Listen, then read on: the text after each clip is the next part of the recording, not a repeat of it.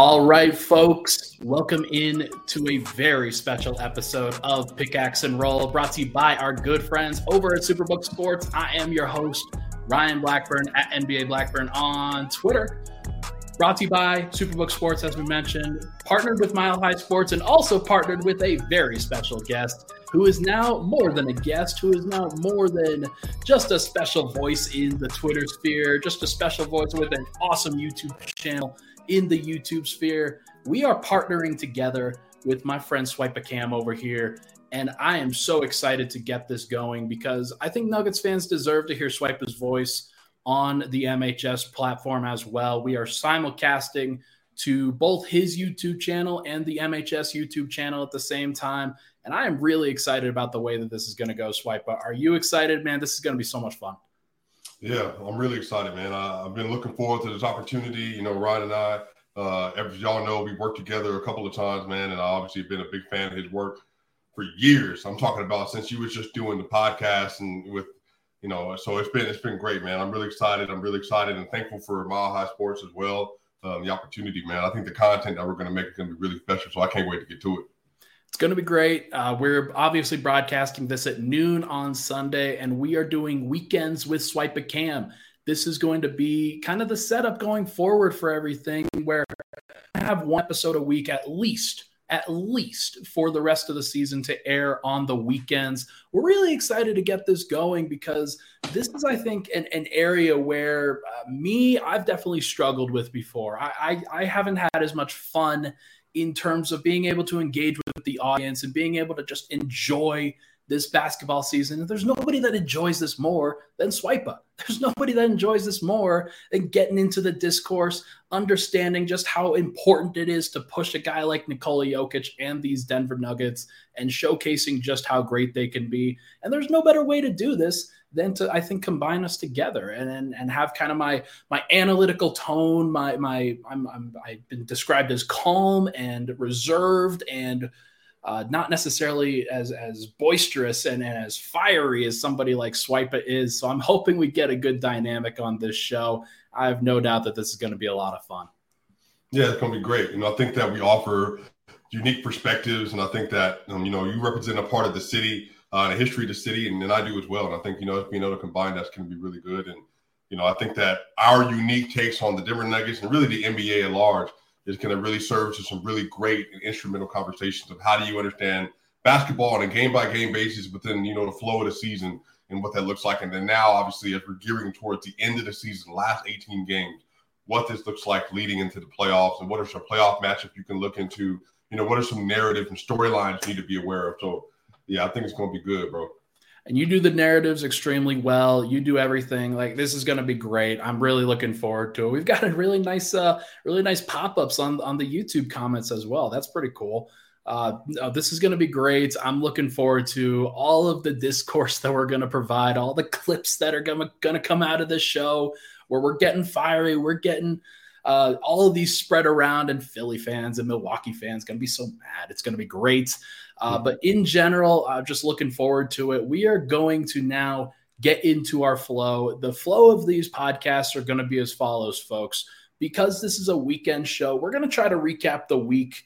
We're going to try to get into a flow where we're gonna we're gonna talk about the week that was, a major topic in the middle, and then the week that will be. That'll be our three segments that we try to get into on a consistent basis. And we might flip some things around here or there depending on what happens. But on these weekend shows. That's what you can expect from us. So, Swipe, let's get into it. Let's talk about the week that was. And we got to start with that Clippers game. I know it was on Sunday, but it's within the last 24 hours from when we're recording. We had the, the Clippers game that went into OT. You had the Rockets game this last Tuesday that Denver blew them out. And then you had the Grizzlies win on Friday, where those games going 3 and 0 during this stretch. I think these Nuggets have really turned a corner during these last this last week and I think that they've proved it on a national audience as well. Yeah, and I think one of the things that's been most interesting, you know, the Clippers as of the All-Star break, there were some GMs that were still saying the Clippers could be the favorite to come out of the Western Conference. And so with all the stuff that's happened since they signed Russell Westbrook, now they've gone 0 and 5 but before all this, there was talk that they were going to end up being one of the elite teams in the NBA. And even fairly, I said they're going to be a top three seed when the season first started because of all the talent they had. So the Nuggets have already played them three times in three double digit wins. And they had another opportunity to play them for the fourth time and close out the season series with a sweep. And everything that you could have asked for. There was high level play. There was a playoff level atmosphere. The superstars, they were going down the stretch of the fourth quarter, basket for basket. And the other players, the other guys, the role players and the other stars, they had to step up and they had to make plays. They had to execute down the stretch. You saw that from Jamal Murray. You saw that from KCP, and you saw it in a huge way from Michael Porter Jr. And you got a chance to see the Denver Nuggets when they get into a situation where they need to rely on shot making, defense, and execution. You saw it again versus Kawhi Leonard and the Los Angeles Clippers on Sunday. So it was a really, really, really a terrific map, matchup last week. I gotta love it where Denver faces adversity. They they haven't really faced adversity a ton this year. Where you, you go 45 and 19 on the season, and you're gonna have some blowout wins in there. But Denver has also scraped out some wins where you're going up against these uh, really tough teams. And I think you saw that both against the Clippers and against the, the Memphis Grizzlies, where yeah. you, things didn't go perfectly. Things didn't go well for this team. And yet they were able to pull it out. And they did it in different ways. With the Clippers, they couldn't really stop the Clippers, but they outscored them. And Jokic, who Richard Jefferson was complaining on Friday night that he wasn't scoring as much as he need to. Jokic was coming off of putting up 40 on the Clippers in OT. And like that, that's still a thing that he can do, obviously. And then they won with defense against Memphis, where they hold that team to 97. That is a crazy number. And now they've done it twice to the Grizzlies in Denver. So I like that they can win in different ways. And I like that they can win in explosive ways, both like I think on the court, but also narratively. Right. Yeah. And I think one of the things that I've really enjoyed, Ryan, is that they played the Clippers, they played the Rockets, and they had this huge kind of last chance matchup with the Memphis Grizzlies, where if you win this game, you can really shut the door for the most part on the first seed. So to go into Houston, and again, you know, there were some points in that game where Houston kind of made it a little bit of a game, but granted, they're a very young roster. Coaching can be up and down at times, so you expected them to pull out that win, which they did. Only took a 14 point triple double from Jokic, so not a lot was needed. And then obviously Jamal Murray had a good game. But and then versus Memphis, this was all about not just setting a narrative, but also setting the tone for the number two seed in the Western Conference. As good as you are, and as good as you might think that you are, when we decide to turn up, and this is what I love, Ryan. They're in the game, and they started off 0 of 11 from three, and yet they're making it a five point game, six point game. And then by the time half comes around, it's 58 to 50 Memphis over the Nuggets, and it's an eight point game. And it got to an 11 point game in the third quarter. But we've seen the Nuggets time and time again this year where even if they're down by double digits, if there's enough time on the clock, you really can't get comfortable with Denver because they're eventually going to start to hit their stride.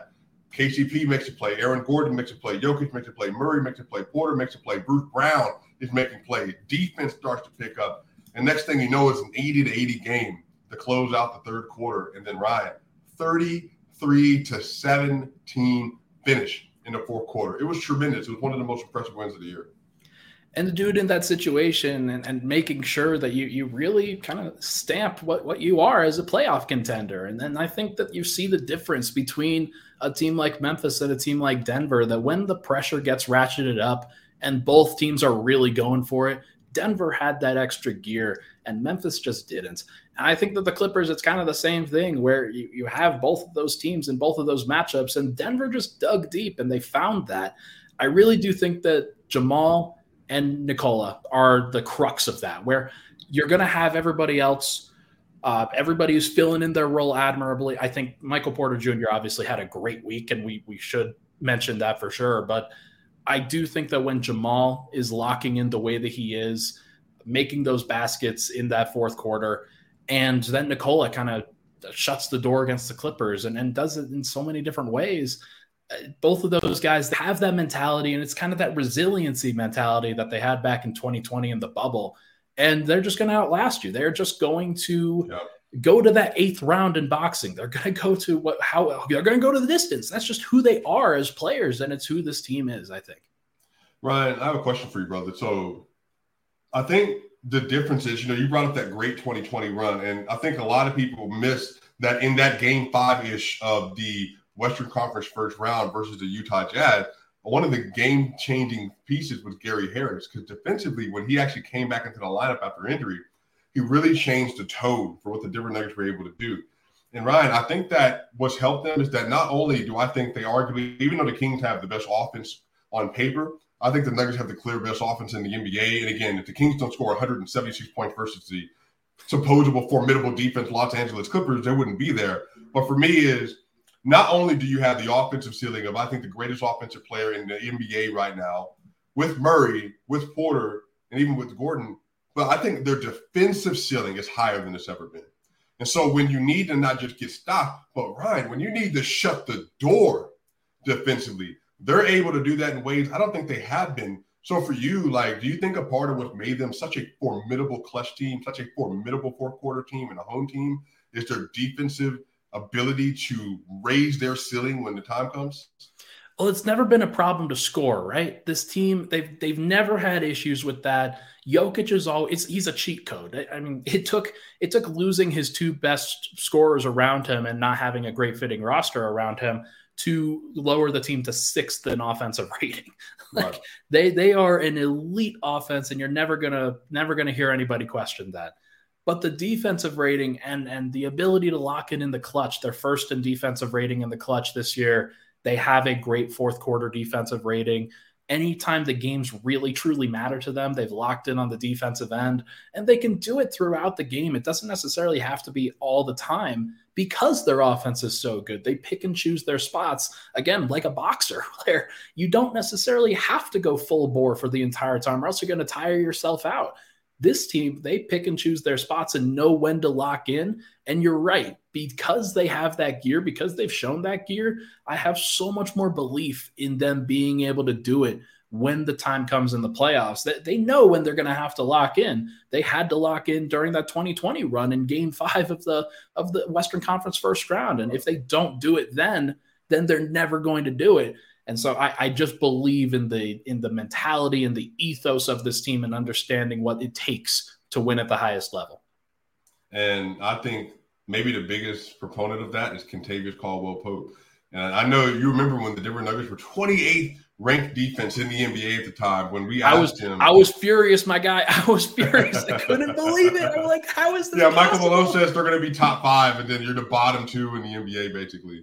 Right. And so I think KCP said at the time, like you have to commit to playing defense. You got to play connected to play elite level defense. And I don't think anybody embodies that maybe better than KCP because some of those stops that he had on Ja Morant on Friday were ridiculous. Like his ability to shuffle his feet, his ability to draw offensive fouls by getting over screen, by staying connected as a defender. And then he had that foul, defensive foul, when Ja Morant ended up trying to cross him over. And then because his leverage was so good, he ends up hitting his neck versus his body and gets called for a foul, but it's a clear stop. KCP has been a tone setter for the Denver Nuggets. And while, again, because of traditional defense, you got Jokic and Aaron Gordon that are anchoring the defense, having KCP on the perimeter with Jamal Murray and then with Bruce and then with Christian Braun, just have a, like a level of grit and toughness that they haven't necessarily had. And I think one of the things that when I watch basketball across the league, I actually think the Denver Nuggets are one of the more physical teams in the NBA. Now, they might not play like heavy foul aggressive. They might not get into the lane as much as you would want them to. But again, when you get in the fourth quarter, the reading is so difficult to score often because you've got people like KCP on the perimeter, and he's going to do whatever he has to to make the job hard for you. 100%, man. I, I loved what Michael Porter had to say about him after the Friday night game, where he called him maybe his favorite role, like his favorite player that he's ever played with, his favorite teammate that he's ever played with, uh, just because of this year. It's been so brief that those guys have shared the court together, and yet KCP's made such an impact. And you love it when guys understand what the team is trying to do and are willing to buy in. Michael Malone's talked about sacrifice. Everybody has sacrificed. Nikola Jokic has sacrificed shot attempts. Jamal Murray has sacrificed being an all star. Mm-hmm. AG has sacrificed shot attempts. Michael Porter sacrificed shot attempts. KCP, he talked like Michael Porter talked about on Friday night how KCP has a larger bag on the offensive end than he's actually giving credit for. And he doesn't show it because the team doesn't need him to. There will be times where he might have to break it out. But to me, I really do think that that mentality, that sacrifice mentality, also plays into his dog mentality for really getting into people on the defensive end because that is what the team needs right now. And I right. think that that will be that will play out going forward, and it's one of the reasons why I just have so much confidence in this group. Yeah, yeah, exactly the same. And I think again, you know, we're going to see it. There's some really tough matchups that are coming up. Now, the Nuggets are going to have some room to play uh, because they have a they have a six game lead, right? But because of the tiebreaker, do you look at look at it more like a seven game lead? Because even if they tie, they're still going to have the the, breaker, the tiebreaker advantage. I I think so. Yeah. I mean, let me let me just pull up the standings here real quick, so I'm not screwing this up. Yeah, Denver's got a well, they have a five game lead in the loss column above Memphis right now, and which technically is six because Memphis has lost that tiebreaker. So you know that they have to win one more game than Denver. So it's technically six because Memphis hasn't played as many games. Uh, but right now, I just think Denver they're, they're in a great spot where you know that they can be a little bit more flexible with this. And then, like you said, they're, they're going to have plenty of room, plenty of room to operate. Right. Yeah. So, you know, again, you got good matchups coming up, and I think their defense is going to be have some real tests going forward.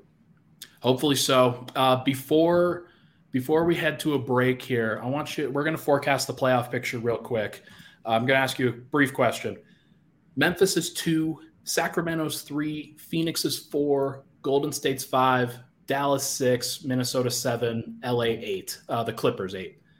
Of those teams, which guy or which which team are you looking at to see who when are they going to where are they going to finish what are they going to look like and where how is denver going to prepare for the first round or for the first round second round conference finals against that team which team are you are you most watching where they finish in the standings yeah i mean it's it's, it's easily the suns um, yeah. i think just because the level of talent they have. But I personally do think that the Suns, because they play the Kings twice, twice over the next couple of weeks, they could move into that three seed. And so if you get an opportunity for them to move into the three seed, that could potentially be forecasting if Denver take care of their business, the Western Conference Finals. And if they don't, meaning if Phoenix doesn't move to the three seed, then they're going to be playing you in the second round more than likely. Or if it gets real nasty, Ryan, it's going to be the Phoenix Suns versus the Golden State Warriors for the narrative of all narratives in the first round. So imagine if Kevin Durant loses to Steph Curry in the first round with a brand new super team, quote unquote. I'm telling you, it will be real nasty. So it's absolutely Phoenix Suns because I think that given the talent level, I think that they're probably going to be one of the most, if not the most, them and the Warriors, the most formidable competition you can see in the playoffs. I think you're probably right. I'm going to say Golden State just because I do think that the Suns are going to continue to rise no matter what. Just with the talent that they have, those guys aren't going to get hurt. Like I think that the way that they play and the chemistry that they play, the Suns are going to rise pretty pretty clearly. Uh, as long as the Kings don't have anything to say about it, which they certainly could. But Golden State, I'm thinking about if they finish in that four or five, it wouldn't surprise me. It also wouldn't surprise me if they finish sixth because the the playoff picture is just so jumbled up right now. If they do finish sixth and Phoenix Phoenix finishes three, that's probably the best chance that Denver has to get to an NBA Finals, just because you pit those teams against each other and you make sure that hey, the two toughest matchups for Denver in the Western Conference, one of them is going home. That would be mm-hmm. the best possible situation for Denver. Although part of me also thinks if you want to be the best, you got to beat the best in Denver. It would right. be so sweet. It would be so awesome if they could stick it to both of those teams that eliminated them each of the last two seasons. Agreed. Yeah. I mean, I'm not going to lie to you. Just for the fact that you can say you did it, if you could beat the Clippers in the first, Warriors in the second, and Suns in the third, and then you just imagine, you just imagine how quickly the narrative would change about the Nuggets. Oh man, and just who who cares about the East at that point? Like you, you get through that West, and and it don't it don't matter. You're winning the title. It's be right. crazy. So, all right, hey, tell you what, let's take our first break. When we come back, we are going to discuss the MVP race and all the the, the drama that has been surrounding that. But first, this podcast, folks, it's brought to you by our good friends over at Superbook Sports. Make 2023 the year you beat Vegas. Superbook Sports gives you the chance every week to go head to head with the best odds makers in Las Vegas. No fancy computer algorithms, no guys across the pond setting lines for American sports. Just the best team of odds makers in the business behind the counter at Superbook in Las Vegas. Plus, Superbook features some of the best odds boost and promo bets anywhere.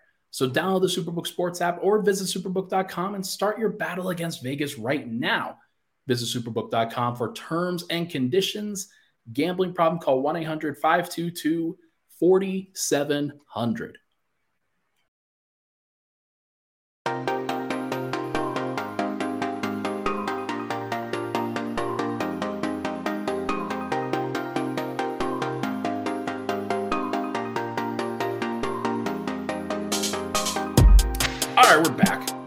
Pickaxe and roll. Ryan Blackburn here. Thank you so much, everybody, for tuning in. Swipe a cam. We are doing this over the weekends. Everybody, we've got plenty of folks in the comment section. Everybody, make sure to go give this a like. Make sure to share this out. Subscribe to both of our channels, both the Swipe a Cam YouTube channel and the MHS YouTube channel. This is being simulcast on both. So, really exciting for this pairing. Really excited for the direction that this is going to go. And now, Swipa, we are excited to talk about this. The MVP race, everything and anything to do with the MVP race. We're not going to do this every single week because I feel like if we do it every single mm-hmm. week, it's just going to get, you know, more saturated than it already is. But I do think that this is important for your audience and for my audience and for anybody that's kind of following the Nuggets and Nikola Jokic to really understand this MVP race has been pretty dramatic. It's been to the point where there's a lot of wild takes that have been thrown out there, uh, both for Jokic and against Jokic. Although I don't really think that the, the wild for Jokic takes are that crazy, where he's averaging a triple double. He's on the one seed. He's 70% true shooting. They're the best team in the West and have been the most consistent team in the West. He's played the most games it shouldn't really be that dramatic. And, and it's it's not hard to make the case for Nikola, I don't think. The problem is that when everybody is looping in the three-time MVP narratives, it I think convolutes the conversation. And it feels mm-hmm. like everybody is just doing their best to take down Nikola Jokic over the course of these last few weeks. Yeah. I personally think it's funny. I think that every year there's a new excuse. You know, the first year Embiid played 51 games. If he plays more, he would have won.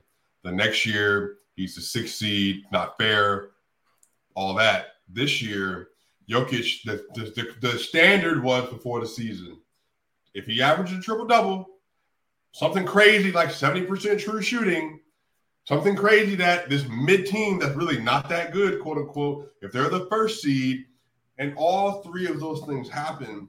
And what happened was instead of just embracing the greatness that is Jokic, it became what is actually benefiting him and ailing other players that's allowing him to have a step up in the race. Now, whether the first two years it was analytics, and the people that have propped up analytics were using analytics to make Jokic's MVP case illegitimate. And then it moved to, as of two weeks ago when the Tim Bontemps poll came out and 77 people voted him first overall. Now it's because he's white. And so I'm just like, all right, it's just it's it's the analytics, it's he's white, he's a media darling in Denver, Colorado, by the way, the the wonderful basketball city that it is, over a big markets like Philly and all that, right? And the narrative continues to shift because I think people genuinely are struggling with how do we identify with Jokic as a historically great player when he was never stamped as a blue chip prospect out of the draft like a lot of players were. Giannis is having an incredible year 31, 12, 5. Its efficiency gone up over the last couple, last month and a half as well. Embiid's averaging 33, 10, and 4 on 64% true shooting, 86% from the free throw line. That's asinine. And he's been a top 10 defender in the NBA this year. So there are multiple. Jayson Tatum averaging 30 points a game on decent efficiency, around 60% true shooting. He's been a good defensive wing. He's inconsistent at times, but they've been number one for most of the year. So there are four legitimate players, including Luka, but Luka is obviously in a worse situation, that I think all have an argument. But the issue is, is I don't have to like point at Giannis as the run and dunk man to illegitimize his MVP candidacy. I don't have to call Joel Embiid the free throw merchant. Those are great players. Those are all Hall of Fame level players in their prime. So I think the thing is the narrative about Jokic, because there's no real basketball attacking point, Ryan. The reason why people are attacking stuff that is so dumb, like stat padding and him being wide and analytics, is because you can't actually pick at his game because you're a plus 14 when he's on the court. And they've won 75% of the games he's played in this year, Ryan. 75%. So I think people don't have a basketball argument. So I think the narrative has shifted to things that we can make up because it makes it easier to deal with what's happening in front of us. Let's go over the stat padding one real quick. I've had takes where I've had takes where and and I've I've acknowledged that look, sometimes they leave him in to get that 10th assist. Like sometimes that happens when when they probably it's it's like a minute too long. It's like, okay, it, it's a little bit in doubt, but not really in doubt. You could probably have pulled him. You could probably like it looks like okay, he's really trying to get the 10th. He's really trying to uh, make make sure that that that that barrier is crossed, but not necessarily out of his own personal self interest. I think he just wants to. It's it's part of greatness, right? It's part of where he, he just had a hundred triple double. Like it's it's now Jazz's hundred and first triple double, uh, having played against the Memphis Grizzlies over this this last weekend. He has been fantastic. He has played the right way, twenty five and zero oh when he goes for this triple double and actually gets it. And there have been several times this year that people don't really talk about in the national media where he has finished an assist short. He has finished a rebound short. Sometimes he doesn't get the points. It just sometimes he just he just decides I would prefer not to shoot in this game and we'd like to get everybody else their numbers. It's not necessarily to get him assists. A lot of it is just, hey, I want to get Jamal going. I want to get Mike going. I want to get Aaron his numbers. He was trying to get Aaron into the All Star game, like everybody was. I, I do think that a lot of this stat padding narrative comes down to, man, it would be really cool if Jokic got this for his own MVP conversation. But that's not like that's not the stat padding that Joker's going for. He wants to get everybody else their numbers. It's not about him. Assists make two people happy. Come on. Like this is it should be easy to be able to dispel this. And he plays the right way every single time, never looking to make somebody look like an idiot on, on the basketball court. He's trying to do things the right way. And to see that, like, to see his integrity questioned over something like this is just horrible. Yeah, to your point, remember he had that game in Chicago where he scored eight points, had six rebounds, and 14 assists. Right. And it was a blowout. It was it awesome. Was blowout. So, but Jokic has always been this way. Ryan, didn't last year we just watch Jokic versus Giannis in the Bucks when he had no Murray and Porter? Didn't he have like 18, 15 and 10 in three quarters. And then remember versus Portland, he had like 10 points, 18 rebounds, and double digit assists. That's just how he plays. But if you're wanting to be a casual, and I and I mean you're choosing to be a casual, and you want to attack him for a lower shot profile, well, dude, go back to 2017 because he's been doing it ever since he was about that age. That's just the way he plays. He wants to make the right play. And for me, Ryan, the thing that frustrates me most is I understand that you didn't pick him. I understand you did not expect him to become this player. Ryan, neither did I, and you, neither did you. No one ever said he was going to be a three time MVP, and potentially, by the way, he could win more. But I think this, oh this is the part of the issue. But no, but this is what I mean, Ryan, and I'm, I genuinely want your takes here. Because say everything happens the way the Nuggets wanted to happen this year. Say they he wins the MVP, they go to the finals. They either win or they lose the finals, whatever. Jokic, because of how durable he is, and because the Nuggets are going to get better, this is going to be a consistent thing. Because when Jordan didn't win, when 93, what happened? Charles Barkley had the first seed, crazy numbers, played more games. And then you had in 98, when Karl Malone won, Jordan, they stepped down in the stand, and Karl Malone and them shot up the board for the Utah Jazz, and they won the MVP award over them. So what I'm saying is if the Denver Nuggets are consistently good, and they keep churning out wins with a healthy roster, and Jokic is continuing to do what he's doing, right, this isn't going to stop until he wins a championship. So this is what I mean. If the public doesn't certify you, the media doesn't certify you as that guy, you have to certify yourself with a ring. And so once he does that, I think that's where everything changes. But right now, because he was the 41st overall pick, because people thought Anthony Davis was better than him up to 2020, People think to this day Joel Embiid is still better than him, even though the past two and now three MVPs hopefully will be selling another story. There will always be people that will have this narrative about you until you get it done. And to the point, in the playoffs, he's averaging over 30, 13, and 5 on good efficiency in the last 15 games, which are two playoff runs.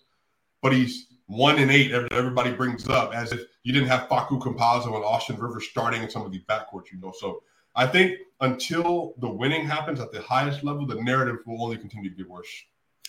I'm with you. I, I do think that the game that they played on January 28th between Jokic and Embiid, that definitely set a lot of the narratives. It definitely set a lot of the discussion points around, okay, maybe Jokic isn't as good as his numbers say. Maybe because he can't guard Embiid in space, because it's not like Embiid isn't a fantastic player in his own right, that that they couldn't do it. Let it let it be known that Embiid couldn't guard Jokic either. They literally took him off of the dude. they literally could not like have right. that go because it was a 15 point margin and they decided yeah we're gonna we're gonna go a different direction with this because even a top 10 defender in your own right, right. could not guard joker.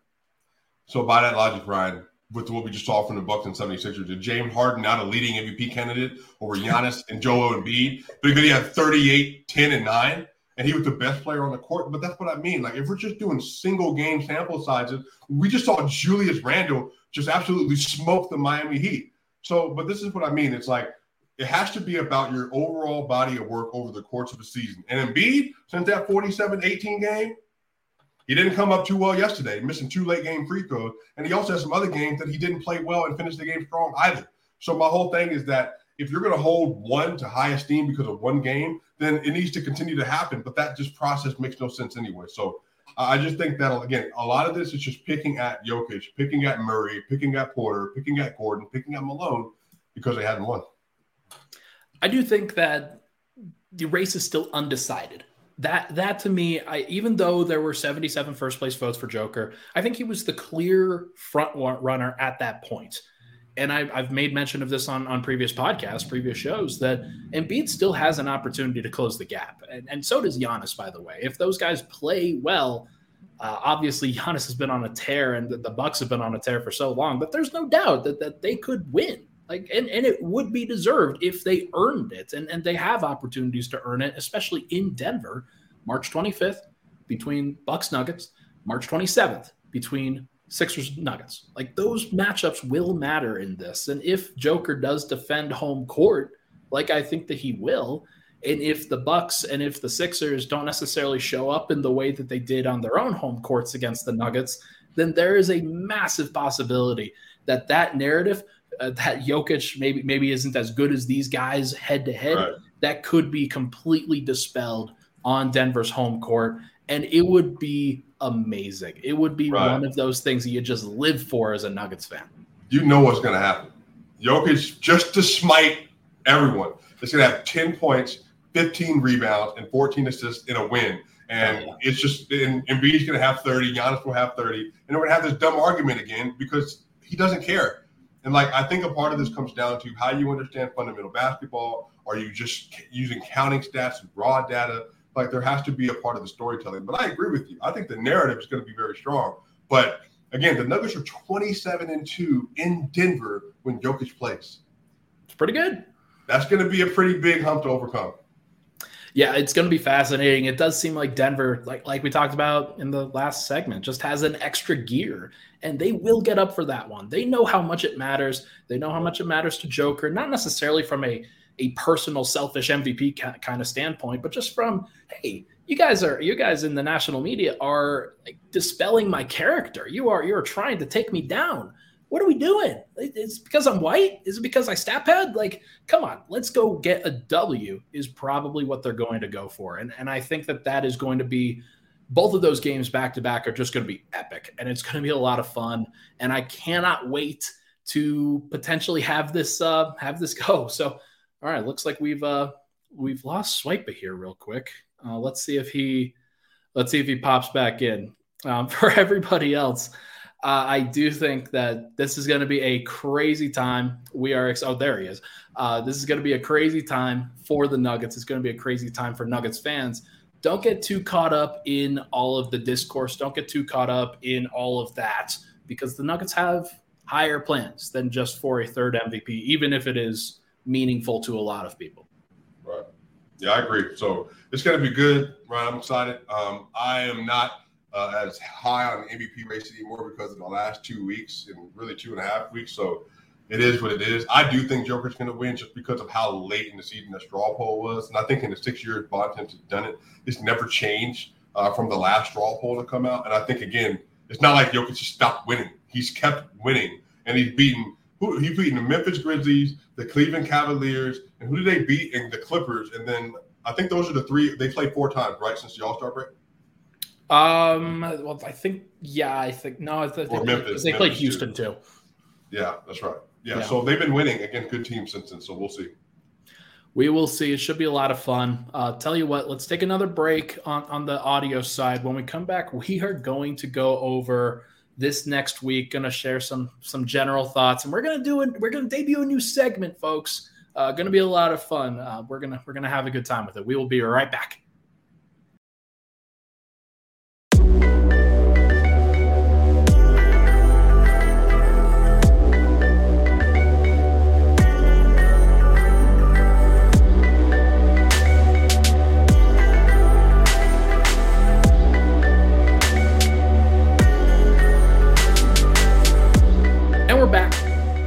Swipa cam here. Weekends with Swipa. Ryan Blackburn here on the Pickaxe and Roll feed. Thank you so much, everybody, for tuning in. For everybody tuning in, we've got a large audience on the on the Sunday afternoon. This is crazy. Thank you guys so much for hopping in with us.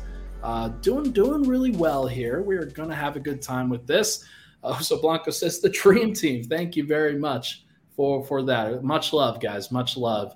Uh, let's get into this upcoming week, Swipa. We've got some interesting games for the Nuggets, although it does really slow down over the course of these next couple until those aforementioned games against Milwaukee and against Philly on March 25th and March 27th in three weeks. Uh, this next week, Denver's going to play three home games and then one road game in the middle, which is just a, a jaunt over to San Antonio. Uh, they play Toronto at home, they play Chicago at home, they play San Antonio on the road, and they play Brooklyn at home. Some interesting Eastern Conference teams there that are kind of all in that same tier right now, where you're not really sure who they are, you're not really sure what you, what you're figuring from them. Which of those games do you have your eyeballs on, and which which of them would you would you circle for Nuggets fans to really pay attention to? Well, Jamal Murray made four three pointers last game, correct? I believe versus Memphis. Oh no, I, I think it was way lower than that. I think uh, I think it was like two or, or something something. No, I think I think I think Porter made two. He was two of seven. Murray, I think, was four of eight. Oh, okay, okay, yeah. No, you're I, you're real right. You remember better than I. Right. So I think he's seven away from the record. I want to I want to say something Yeah. like that. Yep.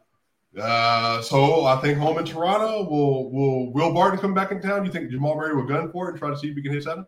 I would love to see that. I, I love it when Jamal takes those personally. I love it when he has an opportunity. Uh, just going back through the box score here, Jamal did make four, so he is seven away from the franchise record for made threes for a career. Uh, that is going to be a fun time. And with Will Barton just being, he was bought out by Washington, picked up by Toronto, has played in, in multiple games since that buyout. So he's he's a part of things there. Going to be interesting. And I do think that if those guys line up against each other, maybe when Murray staggers with the bench and and Will Barton's out there, those guys will guard each other. They'll have a good time with it. And I do think that Jamal will be in his ear on that, saying, I am going to go get this tonight. I am going to go get this, and you are going to have to watch. And it's going to be playful and it's going to be fun. But I do think that those guys, because of the good relationship that they have, will get a kick out of seeing Jamal put up 12 threes in order to try to get seven. Yeah, and also too, you know, the Toronto Raptors have been a slightly different team since they got Jakob Poeltl. Um, he's been playing really well. Um, he's a good defender. Offensively, he's had a couple good games as well. So having OG Anunoby, Pascal Siakam, that's a good defensive front court.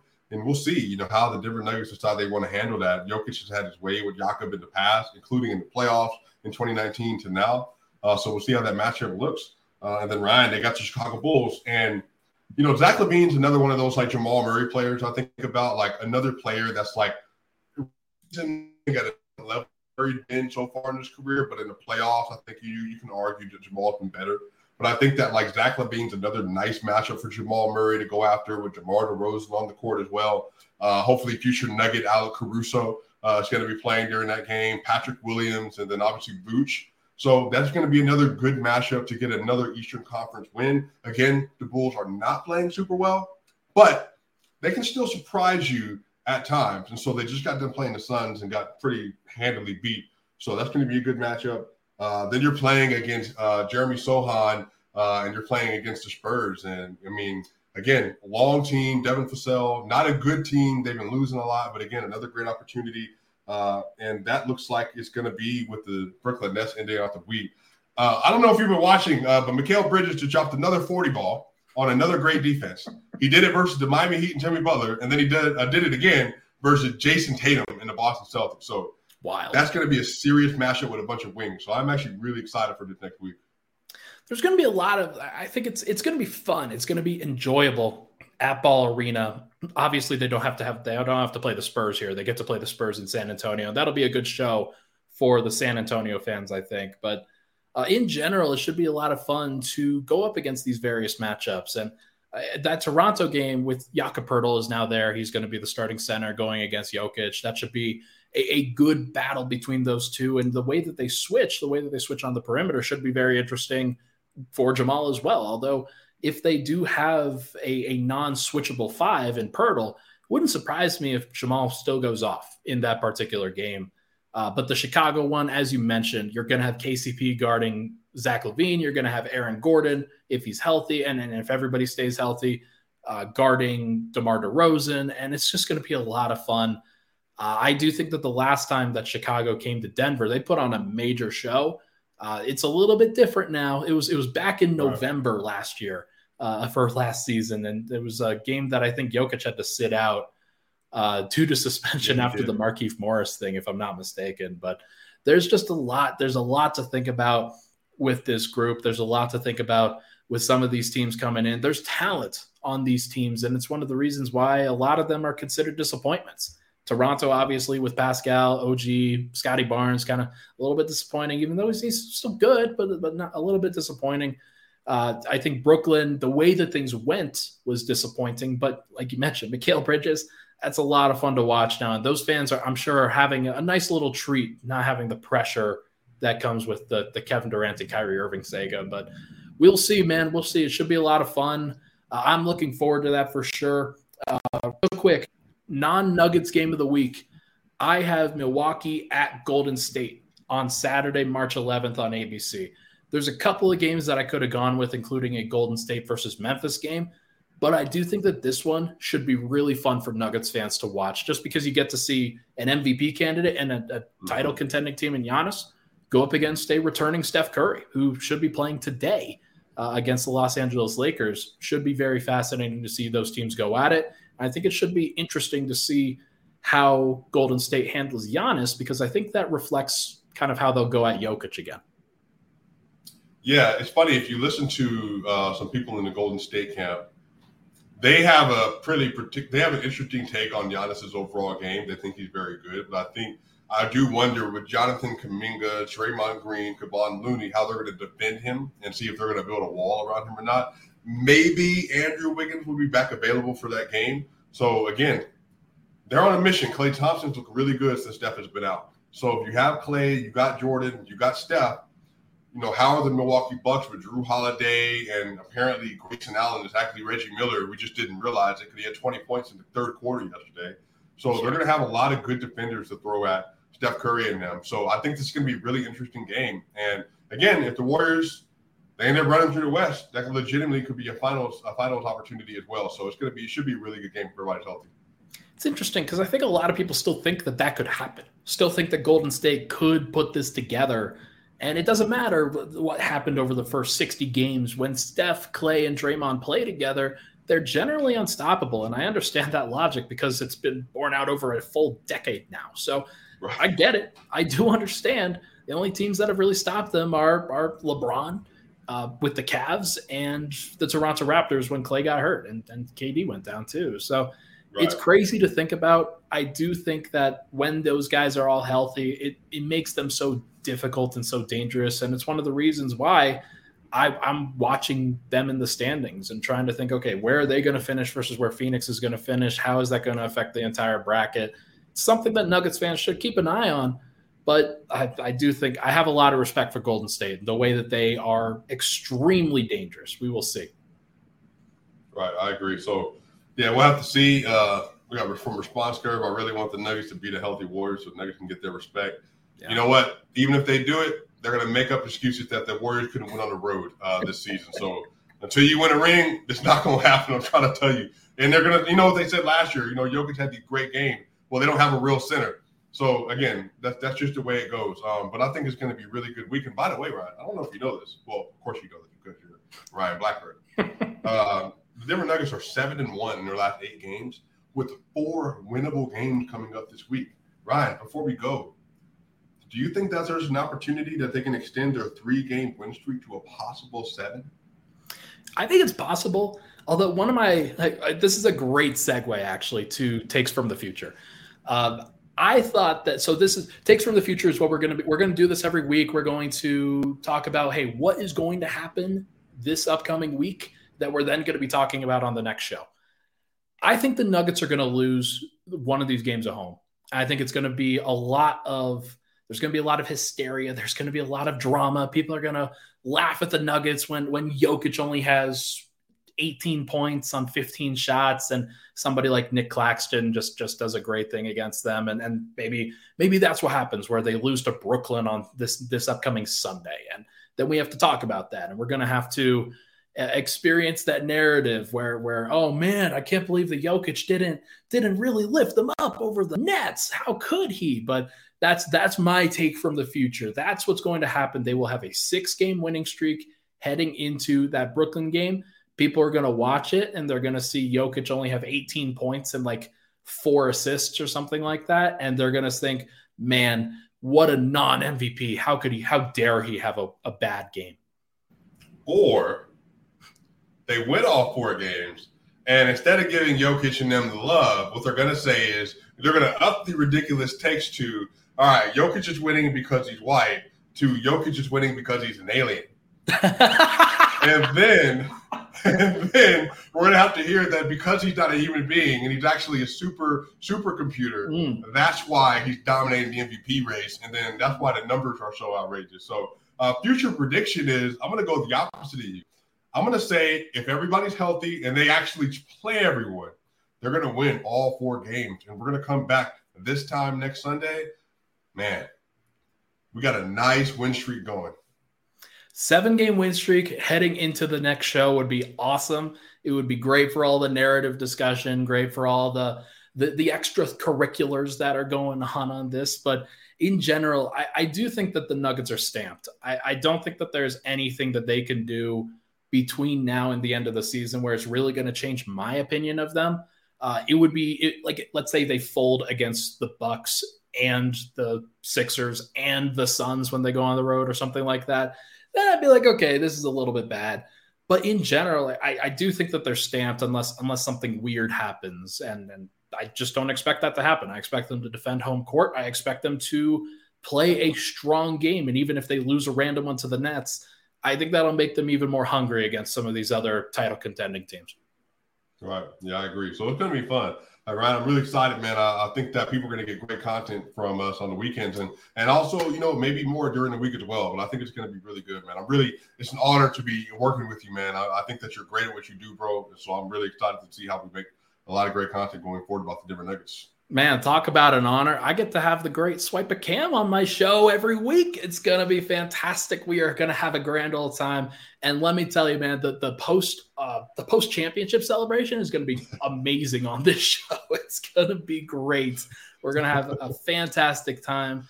Uh, for everybody else in the comments, make sure to give this a like. Make sure to have a great, great day. Uh, we are going to like enjoy the rest of your weekend before the week starts. We are going to sign off now, but really appreciate all the love, really appreciate all the support on this show. Weekends with Swipa, gonna be a weekend staple for everybody. Don't know if it's gonna be at noon all the time, but this was a great day or a great time for us to get it started.